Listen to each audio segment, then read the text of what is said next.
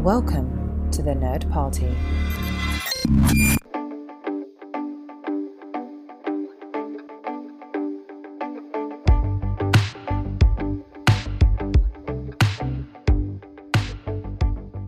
Hello, hello. Welcome back to Throwback Paperback. I'm one of your hosts, Charles Sheeland. And I'm the other host, Asia Bonilla. We're back this week starting the second half of Philip Pullman's The Golden Compass. So we've already wrapped up the first book in our series on the pod. Yeah, for anyone who's new to our podcast, we are a podcast with the Nerd Party Network. We're best friends and roommates, and we read and reread young adult literature together, and we share books with each other. So we alternate between a series that one of us has read and one of us hasn't, and we're currently on my turn to reread a series. Yes, Charles has read his Dark Materials before, and this is my first time. And this format is fun because you get to hear from one person who is reading for the first time and one person who is rereading. And as the newbie, I get to give a quick summary of the reading in case you couldn't read along with us. So, diving right in, Lyra is captured and brought to the facility at Bolvangar where the children are being severed from their demons. And Mrs. Coulter shows up and all hell breaks loose, but the kids get away, and Lyra, Roger, Lee, Serafina, and Iorek all fly up to Sval. Sval. Svalbard? You said it perfectly the other day. We were just talking about something else, and you said it perfectly. It's Svalbard. Svalbard. Svalbard. Yeah. It's exactly the way it's spelled. It's just if you overthink that S and that V, Yeah. it's too much. But anyway, on Svalbard, Iorek fights for his polar bear kingdom, and Lyra finally confronts Asriel. The next morning, Asriel uses the energy bond between Roger and his demon to cut open the gate into the other world in the sky, and he goes through it, and Lyra and Pan decide to follow him. And that's the end of the book. So I'll just go ahead and give my first impression really quick of this reading.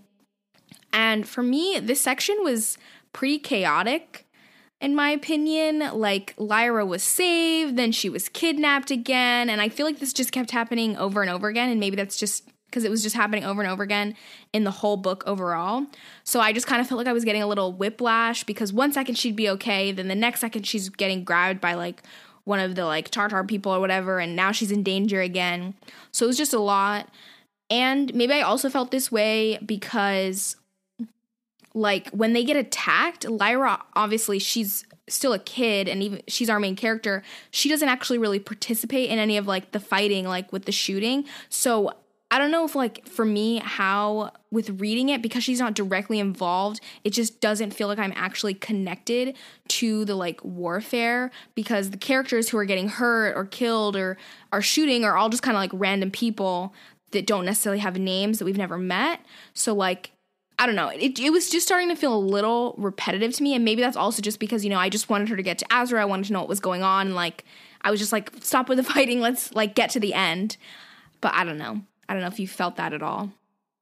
Yeah, yeah. This de- this book definitely in this reading is a lot of actiony stuff, and you're right that Lyra is not like the one like she's not the one like shooting people. I think that in the next two books, the actiony stuff there will be plenty of action, but I think it's going to turn off a little bit. It's going to go into more of a different direction.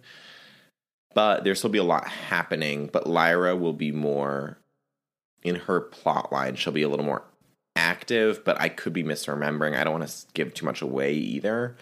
But I do think that like the physical violence that we had a lot of in this reading is like not gonna.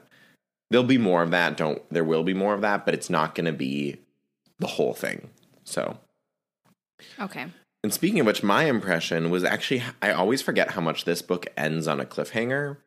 Like the story is completed, you know, they save the kids, which like you said is like sort of the main operative plot of this book is the children get kidnapped and then they figure out where they are.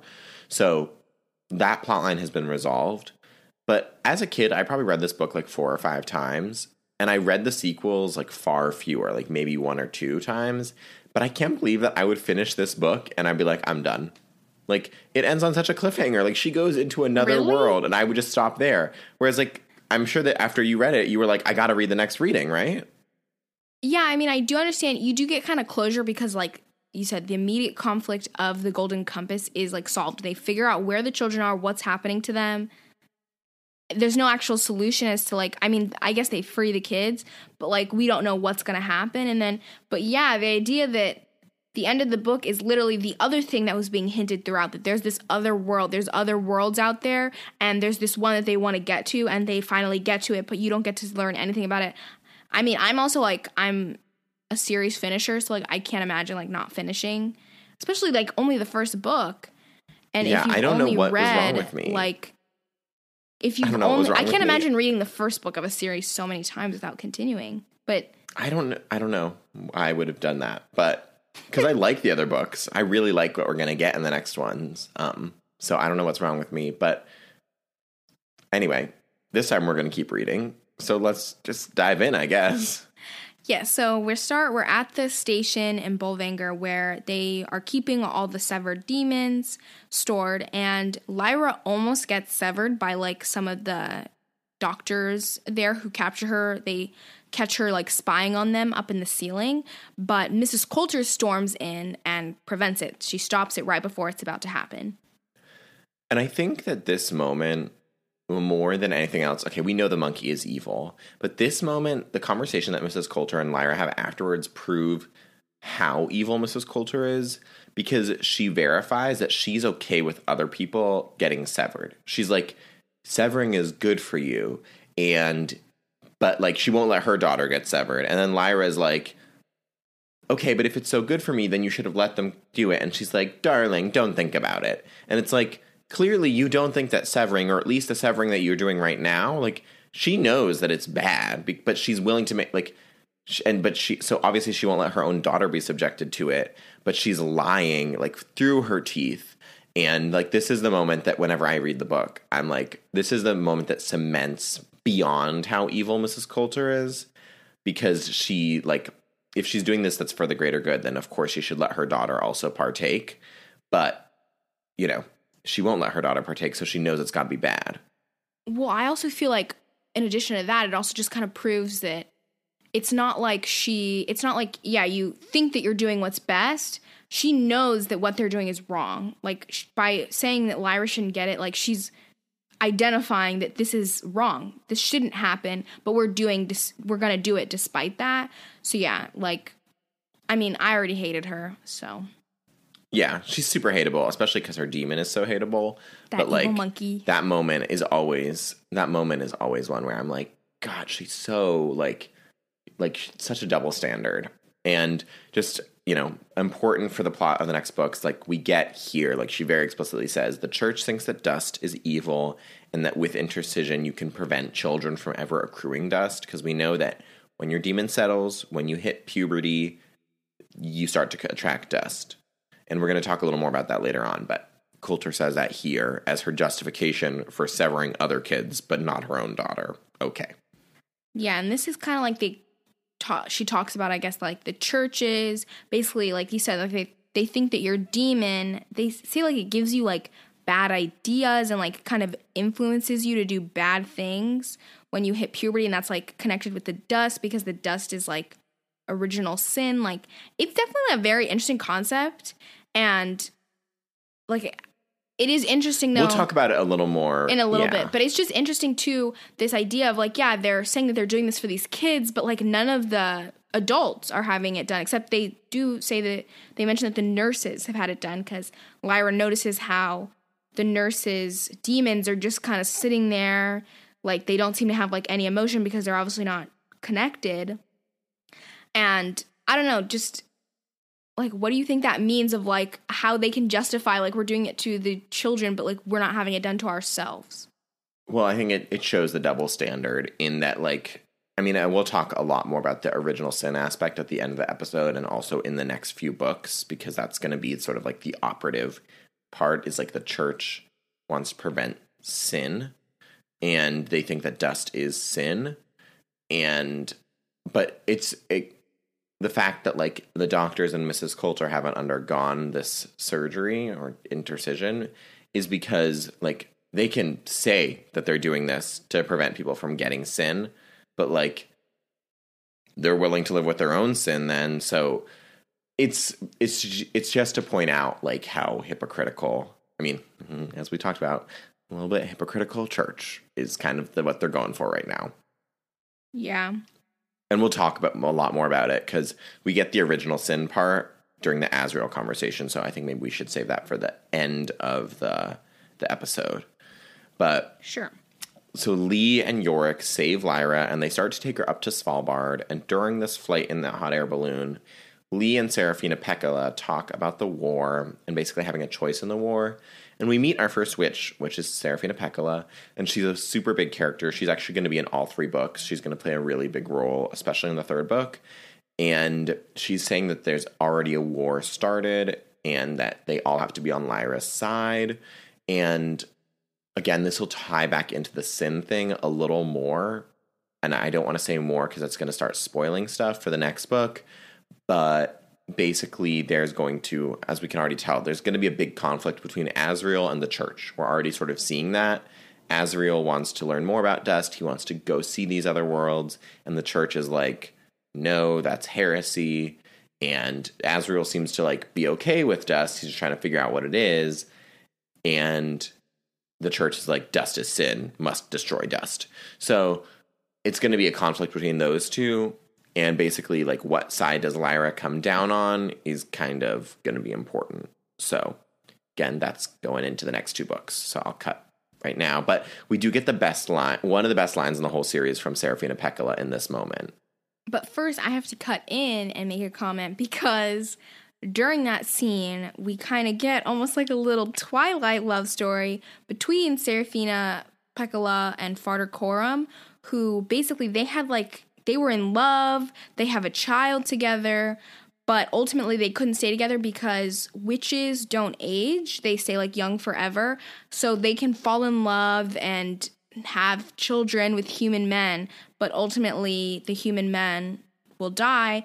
And they even talk about, I guess, if the witch has a child with a man, if it if it's a boy, if it comes out as a boy, that boy is human and will die. But if it's a woman, the woman becomes a witch and she gets to live forever. So I liked that because I want to be a witch and be immortal, and you know we just get to recycle the men and throw them away. So I think that's a great. That's the best line in the series. Serafina Pekkala says, she says, men pass in front of our eyes like butterflies. Like, she's like, they're so, they're so temporary. They're just like a pretty little thing that we can enjoy and then get yeah, rid of. Yeah, you can have a whole bunch of them. I love that line. This also reminds me of my, one of my favorite movies, Clue, um, where Madeline Kahn, she plays Mrs. White. And she talk. She's had like three different husbands, and she's like, "Men are like Kleenex; they should be fun, clean, and disposable, or something like that." And I always think of that in this moment because she's like, "Men pass in front of our eyes like butterflies; they're like a nice little toy." anyway, I love that mo- moment, but of course, It was a little sad though because I mean, Serafina says how like she loved Farder Coram and she wishes that you know she could have like stayed with him, but it's just not possible. And they even talk about or Lyra's like, you should go see him, and she's like, he's gonna be embarrassed by his age, and I'm like, that's so sad. So sad. And like what a good person of her to realize that that like she's like this would only hurt him and like so I'm not going to do it. So it's really quite beautiful. Um but it is obviously interrupted because the cliff-ghast attack and the whole crew gets separated. And this is where I was like, dang, Lyra's been captured again. And like, when is she going to catch a break? But Lyra, of course, as we've already kind of seen, she's a very smart girl. And basically, she gets captured uh, by the polar bear, the armored polar bears, and they take her to the king, which is. Is this Yofer? Is that how you say his name? That's really close. Yofo, yeah. You kind of like Yofo Ragnarsson. You kind of make the R softer. Yofo. No. There's still the R sound. You still have to put the R sound in. Yofo. The first time you said Yofo. Yofo, like YOLO, I did not like say that. Like FOMO. I, Roll I, the tape. I did not say that. Yofo. Yofo. Now I'm down. there's no R. You are not getting an. You are not always saying the R. Yofor. Yofor. You have to get the. You said it right. So it's yo four, like yeah. Yofor. not like fur, like how it's spelled. Correct. Yo four. Yofor. Yofor Raknison. Yofor. Yofor Raknison. I mean, again, he's going to Yofor die in a second, so we really don't need to know how to say his name. Anyway, the king polar bear at the time, Yofor, basically he really wants a demon. Like he has he has a, a stuffed animal next to him because he wants a demon so badly. Like I this part was just it was kind of funny. Like He's he pitiful. literally Yes, he's pitiful. And not only does he have a stuffed animal, he makes all the oh, other polar other bears carry around stuffed animals too. I know. This scene is so funny because, like, she's an 11 year old girl. She's probably, like, what, five feet tall? Like, he's a giant talking polar bear, and she, like, tricks him. And I love how every time that any of the other bears get described, they're like, like kind of like self-conscious about like the pretty armor they're wearing and all the other stuff. Like they have like feathers and like dolls and stuff like that. And they're like I don't really understand what I'm supposed to look like. And they're super confused. And Lyra's like yeah they're so confused all the time Yeah, but Lyra is basically because of because he wants to have a demon, she is able to convince him that she is Iorek, which he's the polar bear he was cast out. She's like he got a demon and I'm his demon and like her explanation she's like because you know humans demons are animals and you're an animal so an animal demon would be a human. So she's like but if you kill Iorek in one-on-one combat, then I can become your demon. So like she's so, like, and he's like, okay, I'll do it. And like, not how regular humans demons work. That's not how humans demons work. Humans demons also don't know like unlimited things and she's like, "Tell me, like ask me a question." And like only a demon would like, know I- the answer. I have to But go she's do like, this I in also have to leave the, I have to leave the room to you know look at my and alethiometer. and he's like, "Yeah, clearly if she can tell find out secrets about me, she must be a demon." I'm like, "That's not how demons work." But I guess I mean to his defense, I mean they don't have demons, so how would he know? He just dreams about his stuffed animal being his demon. Yeah. and like Serafina says, when a bear acts like a bear, he can't be tricked, but when he acts like a man, maybe he can, which is also like a pretty savage line to be like if you're a man, you're you're going to be you can be taken in, but if you act like yourself, you can't. So, love Serafina being savage. Mm-hmm. But, you know, we have the combat. Well, we have Iorek arriving and Lyra like goes to tell again, like Yofor, no, he's she's like, I should go talk to Iorek in advance to convince him, and he's like, Yeah, that's a good idea. I'm like, he didn't think once that she could be a spy. But anyway, so Iorek, she convinces, she's like, Iorek, I tricked him, and he's like, You're not Lyra Belacqua, you're Lyra Silvertongue. And this is kind of a spoiler, but not really, and I don't mind saying it. But that's the name that Lyra's going to use for the rest of the series. She's going to call herself Lyra Silvertongue for the rest of the series. And I really like that because Iorek like actually loves her. Like that's evident and she loves him and he's been a better parental figure to her than either of her parents. So like obviously she's not going to be Lyra Asriel because Asriel can't claim her as his own and she can't be Lyra Coulter because she's not Mrs. Coulter's husband's kid and she Is definitely Asriel to be is that his last name? I think so. No, but his her last name was Belacqua.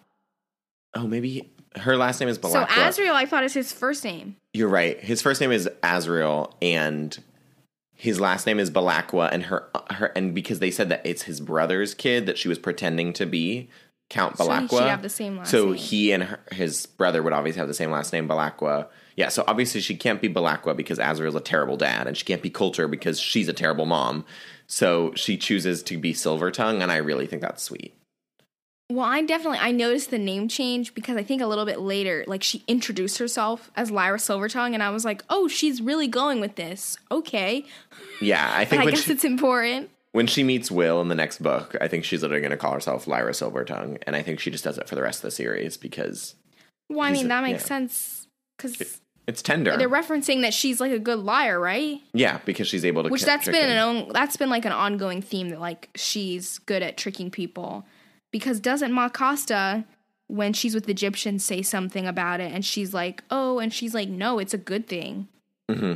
Yeah, so exactly. But before we move on, I have to post like point out some of the really gross stuff, which is again why this for some reason Charles must enjoy these graphic books to read as children because right after Iorek wins the battle with Yofer, he literally like rips open Ymher's body, rips open his rib cage, pulls out his heart and eats it. Just raw, like just just chows down on a on a on a raw heart. Like I'm gonna throw up. Oh my god! Like that's so nasty. And then after that, this isn't gross, but I just literally like I stopped and I was like, what? Because after the whole commotion of the fight, and then once Iorek wins, he's now the king. So he tells the bears to like tear down the like super grand palace. Lyra is like, I'm tired. So she just buries herself in snow and goes to sleep. What? yeah. Is isn't she gonna freeze to death? She doesn't even tell anybody. She just is like, it's bedtime. digs herself a hole, lays down. But it's that- like that that vine. Have you seen that vine with the kid on the beach or whatever? And she's lies down and she's like crying and she's like, I'm gonna go. It's nap time now and I'm gonna go to sleep. That's literally like what I imagine Lyra doing. She was like, you know what? This is too much. I'm gonna take a nap. But where she is, like if she's outside, if she just slept on the ground, she's gonna be buffeted by No, no, wind no, and no, no, snow. no. By digging underneath, she protects herself from the weather. she couldn't talk to Iorek and say, "Is there is there an inside place I can go to sleep?" Also, because she doesn't communicate with anybody, she's like, "I'm tired," digs herself a hole, just goes to sleep. And then in the next, that's the end of the chapter. The next chapter, it says somebody comes looking for her, like, "Oh, you know, we didn't know where you were because you know you didn't communicate that you were gonna sleep in your snow hole today." I will agree, it's not Lyra's finest moment. I literally, I had to stop reading, and I was like, "She did what?" like it was just so casual. She's like, I'm so tired. I just caused a coup d'etat, and it's cold as hell. after that, I think in the next chapter, whatever, she wakes. The person comes to get her. They're like, "Oh, Iorek's looking for you," and she's like, "Oh, I'm starving." And they're like, "Oh, we'll get you a raw seal kidney." So they take a seal, you know, rip it open with their claws right there, and she pulls out the kidney and just chows down. And she's like, "Oh, it's so yummy." And Doesn't I'm like, she say it's like creamy, they- like chestnuts? Stop it. Aren't they the kidneys are filled with pee? And she's like, ooh, it's so delicious. And not even that, it's not cooked. It's just raw. Like I can't even imagine I can't even imagine like digging into like this the the like skin of the kidney and then getting the, the pee inside and being like, ooh, so delicious. Yummy. Oh my goodness. What has this podcast become? like Lyra, what's going on? She's hungry. She has to eat. And I think that probably the kidney is probably the part like a part of the body that would like is probably safe to eat without being cooked for humans.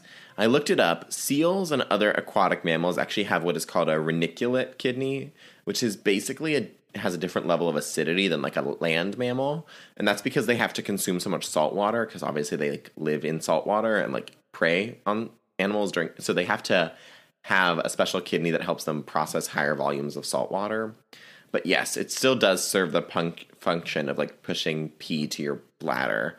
So no, it's it's undeniably gross, but I think it's probably that like she can't eat raw seal meat because she'll probably die. She'll probably like have food poisoning and whatever else, and like there might be So her- toxins. So, like, so she's like, I'm gonna settle for this COP. It's a delicacy. It's delicious. well, urine is sterile, so I mean you can drink urine. I mean, not that I'm recommending okay, let's it. stop talking about it. I'm gonna throw up. Okay, that's what they do on all the Survivor shows. Like they pee And that's into why a I'm not on a Survivor show. I wouldn't make it. That would be terrible. That's true. I, I mean, I would not go on a Survivor show either, but I'm just saying the urine is sterile.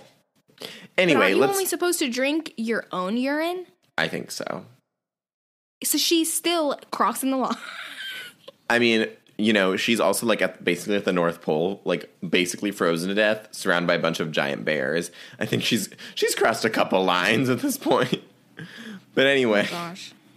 she gets up to Asriel, and he's being a total prat. Like he's so rude to Lyra. And every time I read this book, I forget that he's so mean to her. Like because he we we mentioned like you mentioned, she's like, wow, he's so rude to her in that first scene. And every time I read it, I'm like, yeah, he's so rude to her. I forget because I just expect him to be mean, and he's so rude to her. Even like even once he calms down, like he's still rude to her.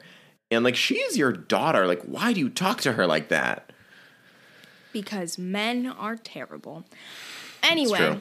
I need to break down this scene as I read it because I had lots of thoughts when from the moment Asriel first sees Lyra. So I immediately wrote down because when he first sees her, like they come up to the door, he's horrified to see Lyra. You are not who I he- sent for. And he only calms down once he notices that Roger is with her. And Roger even tells Lyra this. He's like, it was so weird. Like, he was, like, he did not want to see you. He was upset. But then as soon as he saw me, he was totally calm. Like, everything was okay. And I immediately was like, that's fishy. And then once they're talking to, or Lyra goes to talk to Asriel individually and he's talking about dust and cutting the demons away and it's all because of the church. And this is when we get the thing about it's about preventing humans from being um, subjected to the original sin from like the original like creation story of adam and eve which i was like what? Because i'm still low-key like confused as to what dust is because i'm still imagining like physical dust particles which i don't know if that's what they're referencing but I ain't dusty. Based That's what- my favorite Lyra line when when she's talking to the people at the station, and she's like, "You guys are measuring dust," and they're like, "How do you know about that?" And she's like, "I ain't dusty. I washed." Anyway, But sorry. anyway, with talking about the sin and stuff with the creation, like I can definitely like how you had mentioned in the last episode, like this definitely I'm getting like the criticism on religion specifically because even if that's their thought process that like this is preventing sin, you're going to like commit like cruel and unusual punishments to children to get this purpose? Like that definitely not looking good. Oh, it's gonna get worse. but then so he's talking about that and kind of explains that. And then Asriel made a comment about how he says how cutting the demon or cutting a demon away from its person releases a great energy force and like immediately after he says and he needs a great energy force to cross over into that parallel universe.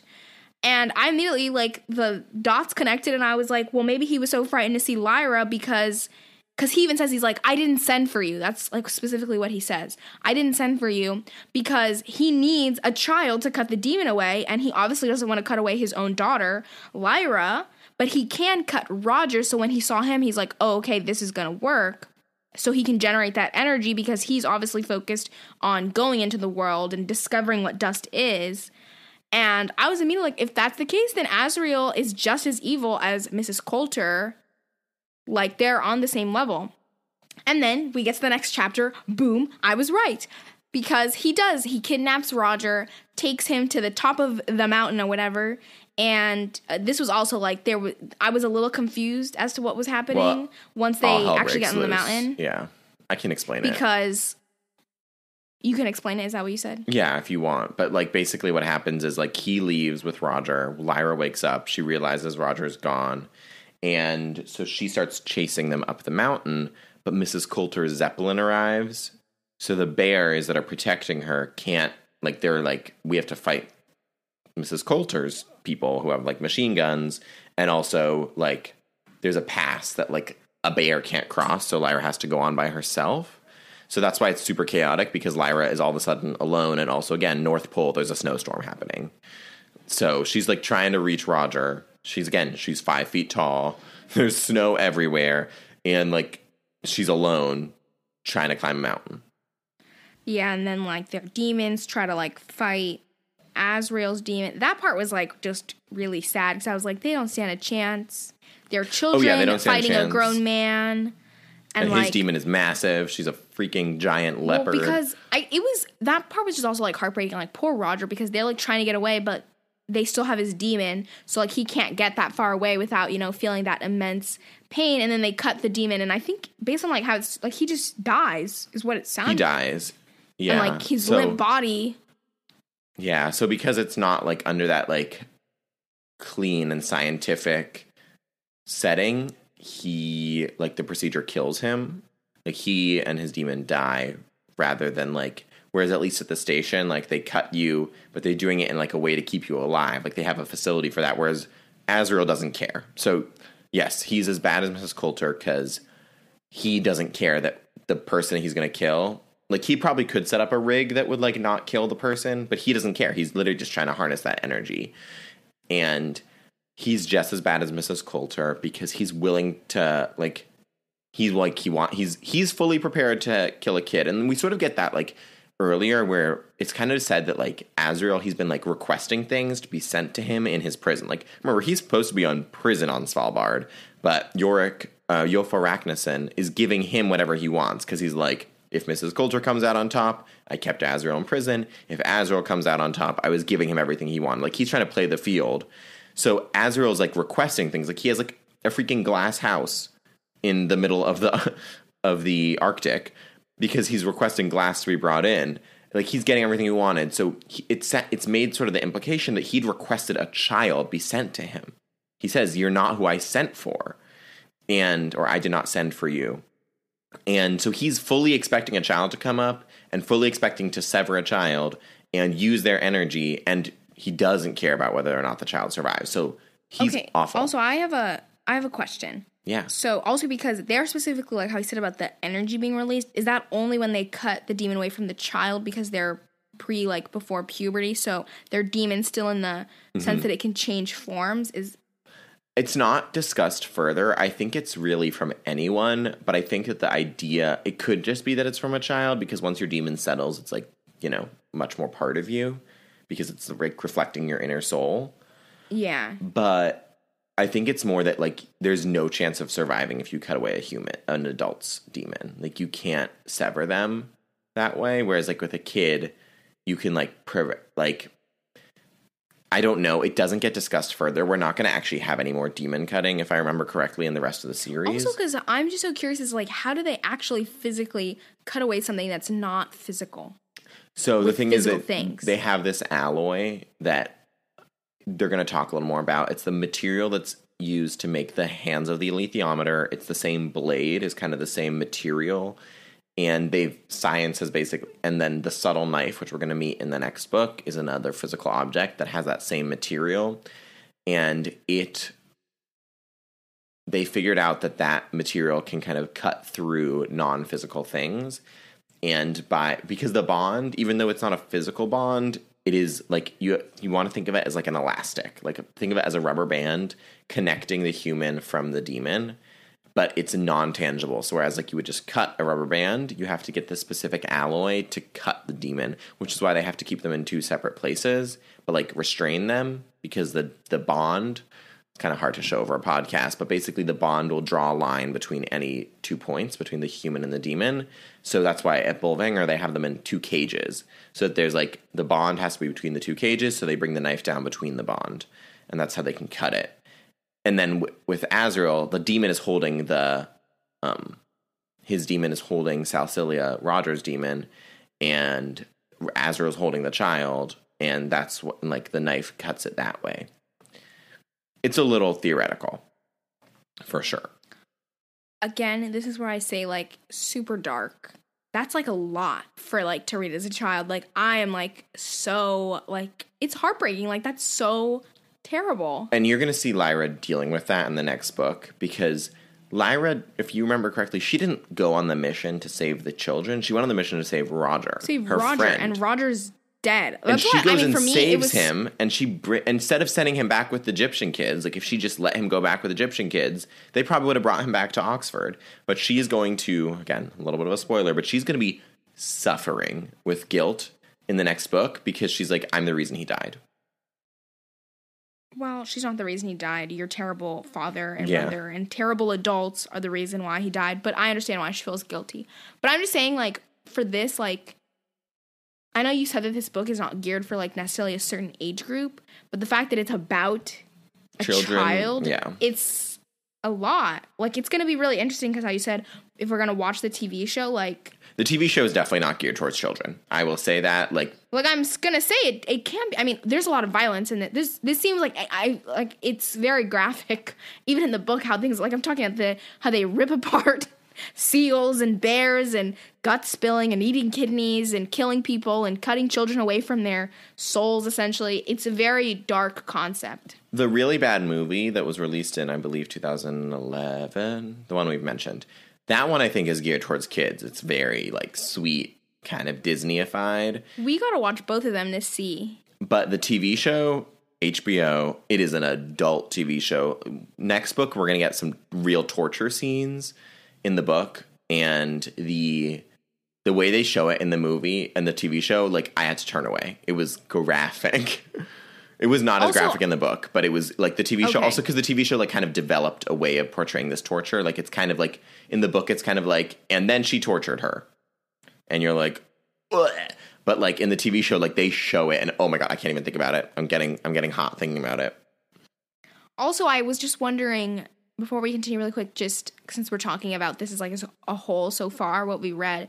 Like you said, you've read this book a lot. Like, did you feel like, like I don't know, reading it? Like I felt uncomfortable. Like, and I'm a 22 year old adult. Like I can't, like I can't imagine reading this like when I was like 11 or 12. Like maybe things might go over your head of like how serious it is. I think that's what happened. I think the adventure part of it is what like I was into. Like Lyra going north and her inspiration to go north. Like even the way you when you read it, you were like the uh, the conflict is the stealing of the children. And like while I always knew that was the conflict, that's never what I thought of when I thought of the Golden Compass. I thought of it as like Lyra going north. And You didn't. I guess because like that's I think the dark things got blocked out. They kind of like passed over. this is what the podcast is about of like seeing of like how you read things differently when you're a child versus when you're an adult you have more of a like adult perspective and like realize the bad things are real because i mean even how things are described like the ending where roger dies it's not it's never blatantly said that he's dead Yeah, it's like she's It's- holding his limp body and his va- demon she says vanishes. i'm holding his limp body and then his demon vanishes but it's never like so for like a child reading it if you didn't really understand of like oh that means he's dead you might not really understand the gravity of what just happened Yeah, and if you don't, and again, if you don't think about like the fact that Lyra brought him the here, like the Yeah, you're the, not gonna- the complexity of like Ly- that Lyra is going to feel of like we're the reason Roger died. It definitely went over my head as a child. The the darkness, especially like the evilness of the characters. Like obviously the monkey, I've always I was like monkey evil animal like also it's going to be an evil demon. Like i always knew that was evil. And i always felt like the doctors in bolvangar when they touch her demon like that is it's evil. But like the way her parents like i later on realized how much further evil the parents are or how selfish her parents are. And i think that yeah definitely like that's one of the reasons we're doing this podcast is like I completely read it differently as a child. I was much more like, oh my god, Lyra's going north, she's gonna get a bear. And like now I'm like, oh my god. Her mom is evil. for me right now how i feel about this just this first book what we've read the main reason like i don't think i would like this is because it's so dark like it's so like scary in like not a like not even like a horror way but like a scary like The It's- like the depravity of humanity that people can be like that. yeah like it's just it's a lot to process Yeah. and that's why i'm like and to like it's about a child like it's not even an adult going through this these questioning of like questioning what's right versus wrong and who can you trust it's this 11 year old little girl and her demon pet soul thing Alone in they're the going world. through this Yeah. And it's going to continue to be like that. We're going to see depraved humans continue throughout the series. We are going to see some good ones. They're going to like we're going to meet Will next book. He's also a child. He's like the most amazing kind person. We're going to meet someone else, an adult who is really kind and generous and giving of herself. So, we're going to meet those people. And in the TV show, the TV show while it's dark, it is undercut because we have Lin Manuel Miranda pretending to be a Texas farmer, which, for all his many talents, is not necessarily the role I would put Lin Manuel Miranda in. So it's very funny. We get that in the TV show.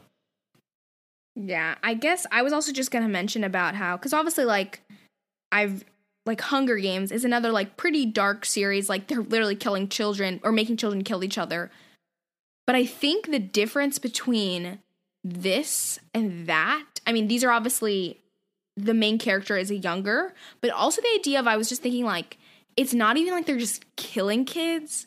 Like the act of cutting away the demon is a sense of like torture. torture. So it's it's more uncomfortable because it's like it's more of a violation, like um like of your personal being. Like just like it's to me, at least personally, like I I mean, I don't know how other people feel, but for me personally, like reading about or watch something like where someone is like raped or sexually abused to me is a lot more uncomfortable than someone being killed or like torture because it's more than just death. It's like you're suffering. So, and that's where I feel like for this to me, this is a darker story because like in, it's more uncomfortable for me to read because they're literally torturing children in what they think is for the greater good. It's Like- gonna, yeah. Well, and I know it's going to get worse. So, Yeah, I don't want to spoil more. There's going to be the really, really horrific scene in the next book, like kind of like a mob scene. Again, I'm going to start spoiling, so I'm not going to go there. But um, but you, like I said, we will meet some good characters who like will inspire you as well. And goodness gracious. basically, so we have Lyra on the mountain. Will is Will. Roger is dead, and this is what makes Lyra and Pan think that dust must be good. It's kind of like reverse psychology, like the most simple syllogism of logic. They're like, if all these bad people are hunting it, they're trying to figure it out, they're trying to contain it, they're trying to control it. These are bad people. They're trying to control dust. That means that dust must be really good because these are terrible people. And if they're against us, then we've got to be for dust. And we can do that and that's when they go into the portal and they go into the new world. And that's where we leave off. And i think it's a like kind of like a nice moment of like that's what an 11 year old would think. Like bad people want to do this so therefore like the opposite must be good. Like it's still betraying that while lyra is definitely smarter than the average 11 year old like she still is a child. Like she's still like bad people want to do this thing so i've got to do the opposite. And like i think that's a it's a like be- tragically beautiful moment for her because she does she's like well i just have to go against what the bad people are doing yeah, And then- good for Lyra. yeah you're gonna continue to like lyra because she's gonna continue to be an amazing and she's gonna grow up into an amazing young woman and a very Except for except for eating that kidney. Nasty. okay you're also gonna get some funny lyra scenes in the next book that are gonna be really funny and we're gonna you're gonna be love like the funny Lyra scenes. yeah you're gonna you're gonna remember that lyra is highborn. Just keep that in mind when you start the next book. she's Oh, like yeah. nobility and she grew up being pampered and spoiled at a very wealthy college in oxford. And that's all i'll say. So that wraps up this book actually. Do you have any other questions? Do you have anything else you want to talk about I just wanted to mention how so after, you know, Asriel murders Roger and the whole thing opens up, Mrs. Coulter shows up out of nowhere and it's kind of unclear as to how she got there. I'm I'm assuming maybe she came in like her zeppelin or whatever cuz that thing flies, right? Mm-hmm. But she shows up and Asriel and Mrs. Coulter actually kiss and it kind of seems like they were still in love with each other and they were kind of both working towards the same goal, but ultimately like they disagree on like I think Mrs. Coulter wants to keep her power in the church because I don't really think she actually like necessarily believes in the whole dust is original sin. She just wants power. Correct. And she knows that the church can give her power. Whereas Asriel is more interesting in discovering what dust actually is. He doesn't really care about, you know, pleasing the church and trying to stay in their good graces. He just wants to know. He wants to learn more about it and like figure it out. And ultimately, I feel like he wants to harness that power because by knowing what dust is, that's where he can find power. And that's why he's like, You can come with me. But she's like, I can't do it. And he's like, Then I'm not ever thinking about you again, which was pretty cold goodbye. But I kind of expect that of him. He seems like a very cold person. And she got what she deserved. But yeah, so he goes off without her and she just like leaves. But she's like crying. Also, can I just. I don't know. It was weird. Like when they kiss, like their demons were like playing with each other. yeah It was really weird. I don't know. yeah the demon is embodying the energy between the two people so the demons are stroking each other when they are kissing, and that's all I'll say on that. But yes, that does that is the demon because the demon is you and you are the demon. Like it's gonna it's gonna reflect how you feel, at least to a certain extent. And yeah, they definitely are still in love with each other, but they're both ambitious. Like you said, it's totally right that Coulter thinks that she can only get power by staying through the church, and Asriel's got a bigger plan, which we'll learn a little more about. So it yeah, they they would be together, but like they're on just two different paths. So they're yeah, it's it's cool, it's cruel and cold and like kind of what they both deserve. Like they don't deserve that happiness, yeah. but they clearly like do kind of like feel this love for each other and they both feel like a very perverse love for Lyra, like a possessive kind of love of Lyra and like a lot of their love and you'll see this in the next two books also has to do with like their desire to like keep Lyra from her other parent. Even though Lyra doesn't really want anything to do with either of them, they're both like, I'm better for Lyra. And she's like, Because they're possessive, yeah. Yeah, they're possessive. And a lot of it, like Coulter wanting Lyra, a lot of it has to do with like her not wanting Asriel to have Lyra. So you'll see it'll keep being complicated because there is a latent sort of like connection between the two of them that they are both like denying and also like trying to live in at the same time. So yeah, they're they're they're gonna have a a quite an interesting arc, and um, again, I can't say more because I will start spoiling. And we should just mention we already talked about this, but the church thinks of dust as original sin. So when Eve ate the apple in the garden, that's what causes basically puberty. Like they start to feel shame, their demon settles, and they start to cover up, which is basically puberty. And that the dust the church thinks that dust is original sin and that's going to be super important for the rest of the series. And no the dust is not like a physical thing on you.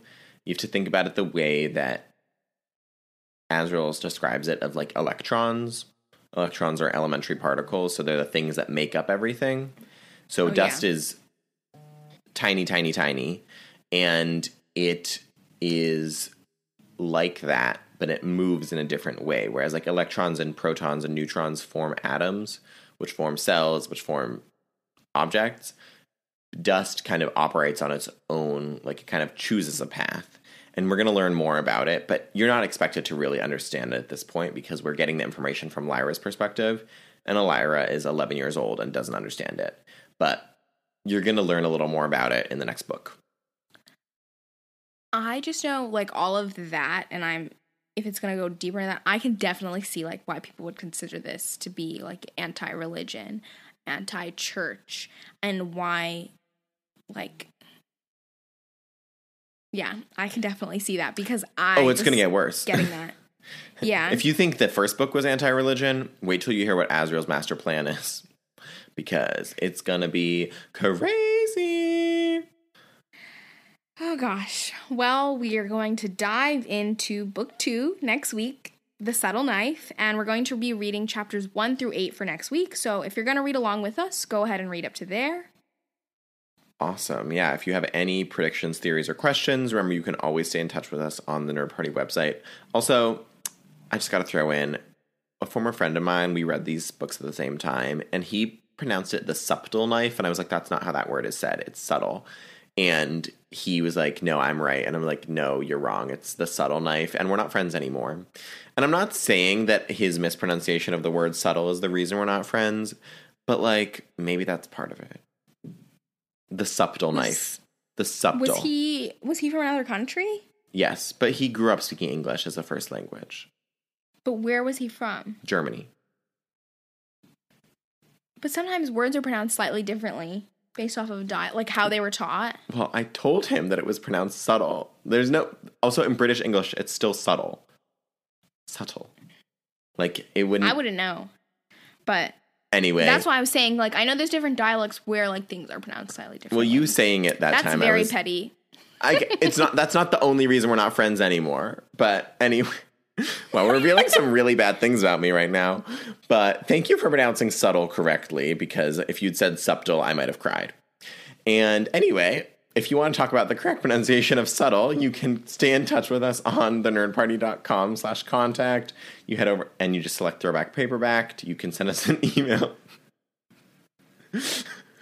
We're at the point of the episode where we are both laughing so hard that I cannot read the outline correctly. And then Asia laughs because I make a mistake on the outline, and then I laugh even further. So I'm just going to try that again. I think we're probably going to leave that in the episode to embarrass me.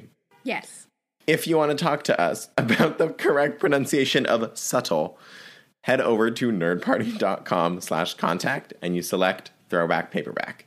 You send us an email there. You can get in touch with the network at large on Twitter at Join Nerd Party or on Instagram at The Nerd Party or on Facebook.com slash The Nerd Party.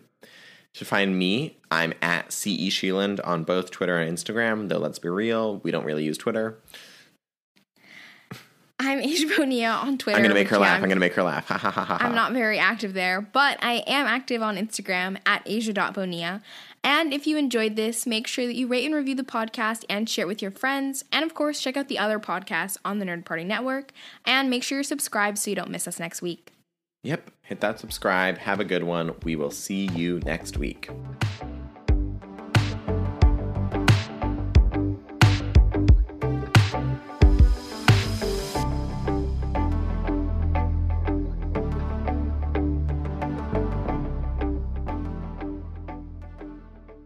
Join the revolution. Join the Nerd Party.